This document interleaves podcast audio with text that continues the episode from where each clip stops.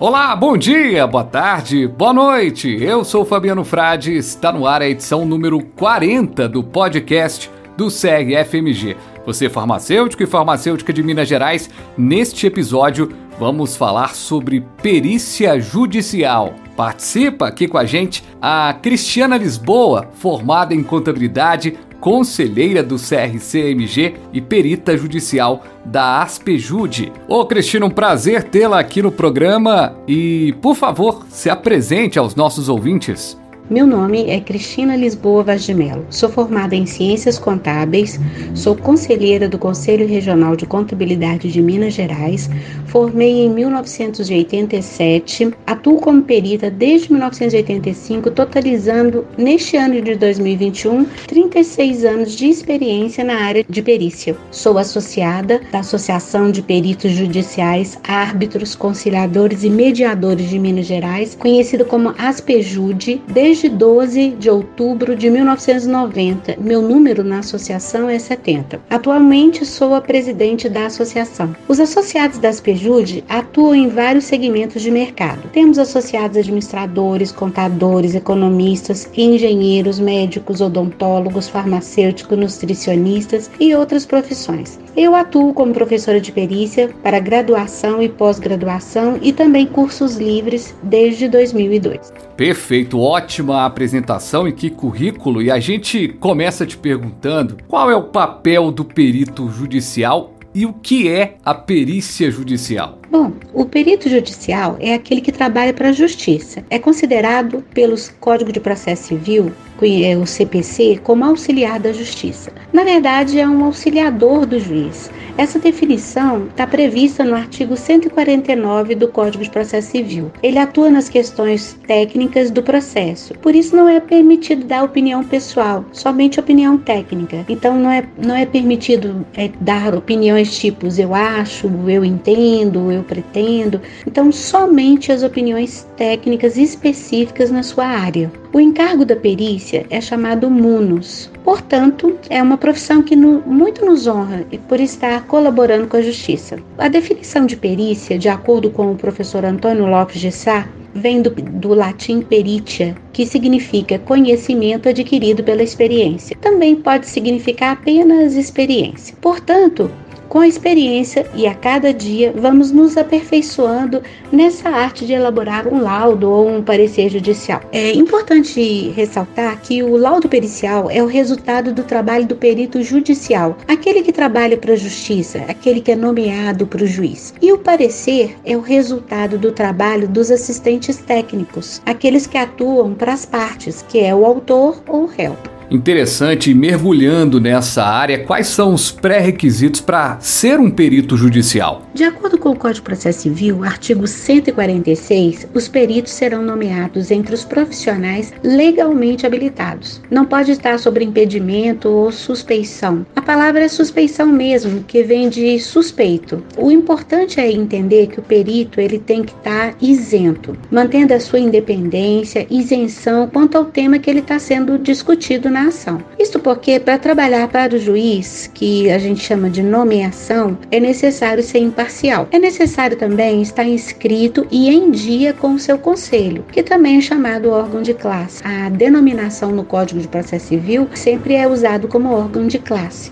No caso do perito assistente, aquele que trabalha para as partes, como eu falei antes, também é necessário estar em dia com seu conselho. Porém, ele não vai estar sujeito a impedimento ou suspeição porque já está atuando de uma forma parcial, porque ele está atuando para uma das partes. Para esses pré-requisitos, eu sugiro a leitura do Código de Processo Civil sobre todos os artigos que envolvam a palavra perícia, principalmente a seção 10, que, que se intitula da prova pericial. Ela abrange os artigos 464 até o artigo 480. É necessária preparação específica sobre perícia judicial? Sim, é necessário uma preparação específica. Para atuar como perito judicial, basicamente é necessário ter o curso superior. Porém, todas as formações podem agregar bastante para fundamentar a expertise para atuar auxiliando o juiz. Por exemplo, Pensa numa seleção de pessoal. Quanto melhor for o seu currículo, mais chances você terá. Porém, é, é eu indico fazer um curso básico de perícia para entender seus deveres e obrigações, que estão determinados no Código de Processo Civil, e também as formas de apresentação de um laudo ou parecer. Tudo isso está determinado no Código de Processo Civil. Por isso que é tão importante que nós tenhamos conhecimento do que ele determina. Cristina, você falou aí sobre a preparação, né, a formação, quanto melhor o currículo. É, qual que é o mercado de trabalho do perito? O perito, ele pode atuar para o juiz. Então, nesse caso, eu vou me apresentar ao juiz e pedir uma nomeação. E eu posso atuar para as partes, que é autor e réu. Hum, aí, nesse caso, eu vou atuar como assistente técnico. E aí, eu vou entrar em contato com o advogado, com dessas partes, autor ou réu, e vou pedir uma indicação. Eu posso atuar para o autor, para o réu, posso atuar para o juiz. Se você pensar nessa quantidade de ações que podem ser ajuizadas, multiplica esse volume de ações por três. Esse é o mercado de trabalho. Obviamente que esse mercado está restrito à sua expertise, claro, né? Agora é importante mencionar que para o trabalho do, do perito não tem um horário fixo igual um empregado, né? Isso facilita a sua atividade. Porém, a gente não pode esquecer que disso aí não é isento todas as responsabilidades que revestem a profissão de perito. É, essa profissão ela não exige exclusividade. É, hum, você pode estar empregado e atuar como perito.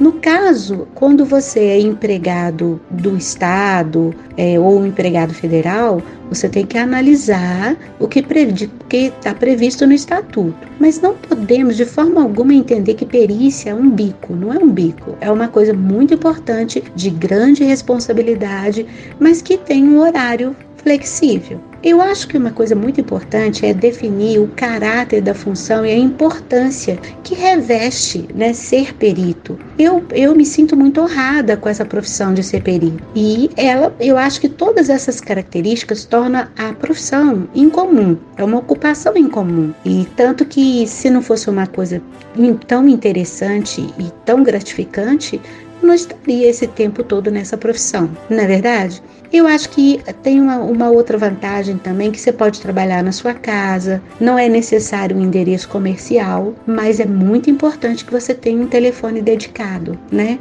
Que você possa atender, que só você atende, né? E também lembrar que disciplina e organização é toda a importância para ter sucesso na profissão não é isso? Exatamente, caminhos para o sucesso, pelo que eu estou observando, não faltam. Né? Agora, como preparar um laudo pericial? Bem, é, um laudo pericial ele tem que ser elaborado dentro das determinações do Código de Processo Civil e tem um artigo específico para isso, é o 473. E nesse artigo está determinado assim: que o perito no laudo ou no parecer ele tem que demonstrar o objeto da perícia. Isso para que ele demonstre que ele saiba o que ele tem que fazer. É, tem que determinar, apresentar uma análise técnica, científica que vai ser realizada por ele, a metodologia que o perito utilizou no seu trabalho. No caso, se houver perguntas que no Poder Judiciário é chamado de quesitos, você tem que ter uma resposta conclusiva para todas elas, para que o juiz e as partes, ou ainda o Ministério Público, eles, quando eles lerem o seu laudo pericial, eles sabem exatamente o que está acontecendo. É, também ele tem que fundamentar o seu trabalho com uma linguagem simples, com coerência lógica e depois apresentar suas conclusões. Tudo isso é importante dentro do laudo, mas você não pode esquecer que também está descrito no Código de Processo Civil que você não pode ultrapassar os seus limites de sua designação. Se for determinado um período, você só pode responder se ele é por aquele período. E como eu já disse antes, você não pode emitir uma opinião pessoal, porque ela não pode, primeiro, exceder o seu exame técnico e também exceder o objeto da perícia. No caso da profissão farmacêutica, como pode o farmacêutico se preparar para ser nomeado perito judicial? Como se colocar à disposição da justiça para realizar perícias e quais varas judiciais é possível trabalhar? Para se preparar para ser perito, é muito importante conhecer e estudar o Código de Processo Civil, porque nele está determinado os passos fundamentais para a sua profissão. Não importa o tipo da sua profissão, qual que é a profissão, nada disso. O que importa é que você precisa entender e conhecer o que determina o Código de Processo Civil. Além disso, também você precisa conhecer as normas do seu conselho e em quais áreas você pode atuar. Para isso, você vai acessar o site do seu conselho, observar quais são as normas de perícia para o farmacêutico e analisar todo o trabalho que você pode fazer. No caso, para se colocar à disposição da justiça, é necessário fazer o cadastro no site da justiça que você quer atuar.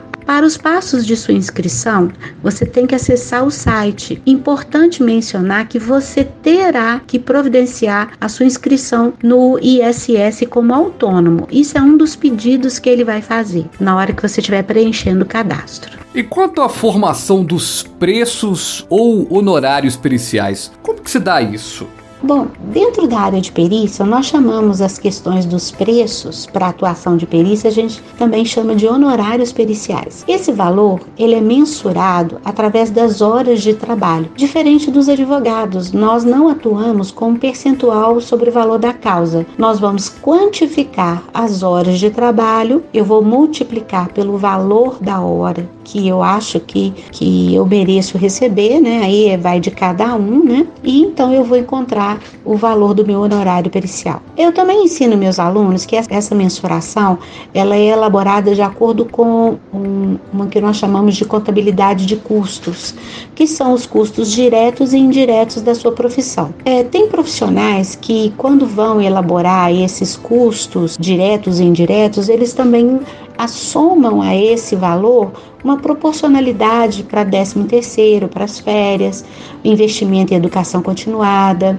pagamentos dos tributos. Então, cada eles colocam um percentual a mais para cada uma dessas coisas. E aí você vai ter a, a ideia de qual vai ser a formação do seu preço. Cristina, como é que funciona o prazo de recebimento desses honorários após a realização da perícia? Olha, essa questão de prazo de recebimento depende muito de justiça para justiça. Por exemplo, na Justiça do Trabalho, nós recebemos ao final, junto com o reclamante. O reclamante é aquele que propõe a ação, ou seja, o autor. O recebimento desses honorários funciona como uma carteira de clientes. Em média, inicia com um prazo de seis meses e daí por diante. Se você pensar que de seis seis em seis meses você estará recebendo, então em breve você estará recebendo todos os meses. Mas é claro, tem uma carência antes que isso aconteça. Na Justiça Estadual e Federal, após a sua nomeação pelo juiz, seus honorários são propostos, negociados e arbitrados pelo juiz. Você elabora o laudo pericial e recebe 50% na entrega e 50% ao final dos esclarecimentos. Isso está previsto no artigo 465, no parágrafo 4.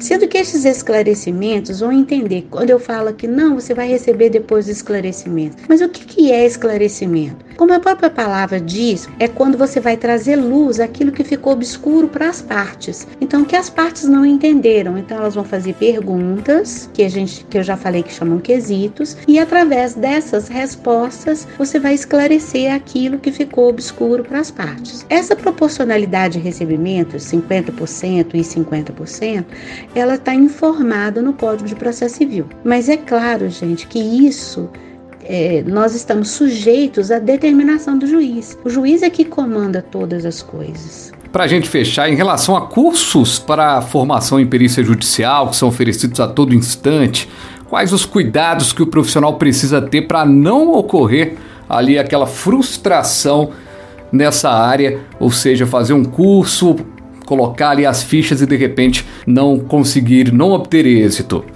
Infelizmente, estamos presenciando muitos cursos sendo disponibilizados pela internet sem o conteúdo necessário para a atuação do profissional de perícia. Isso em qualquer área, né?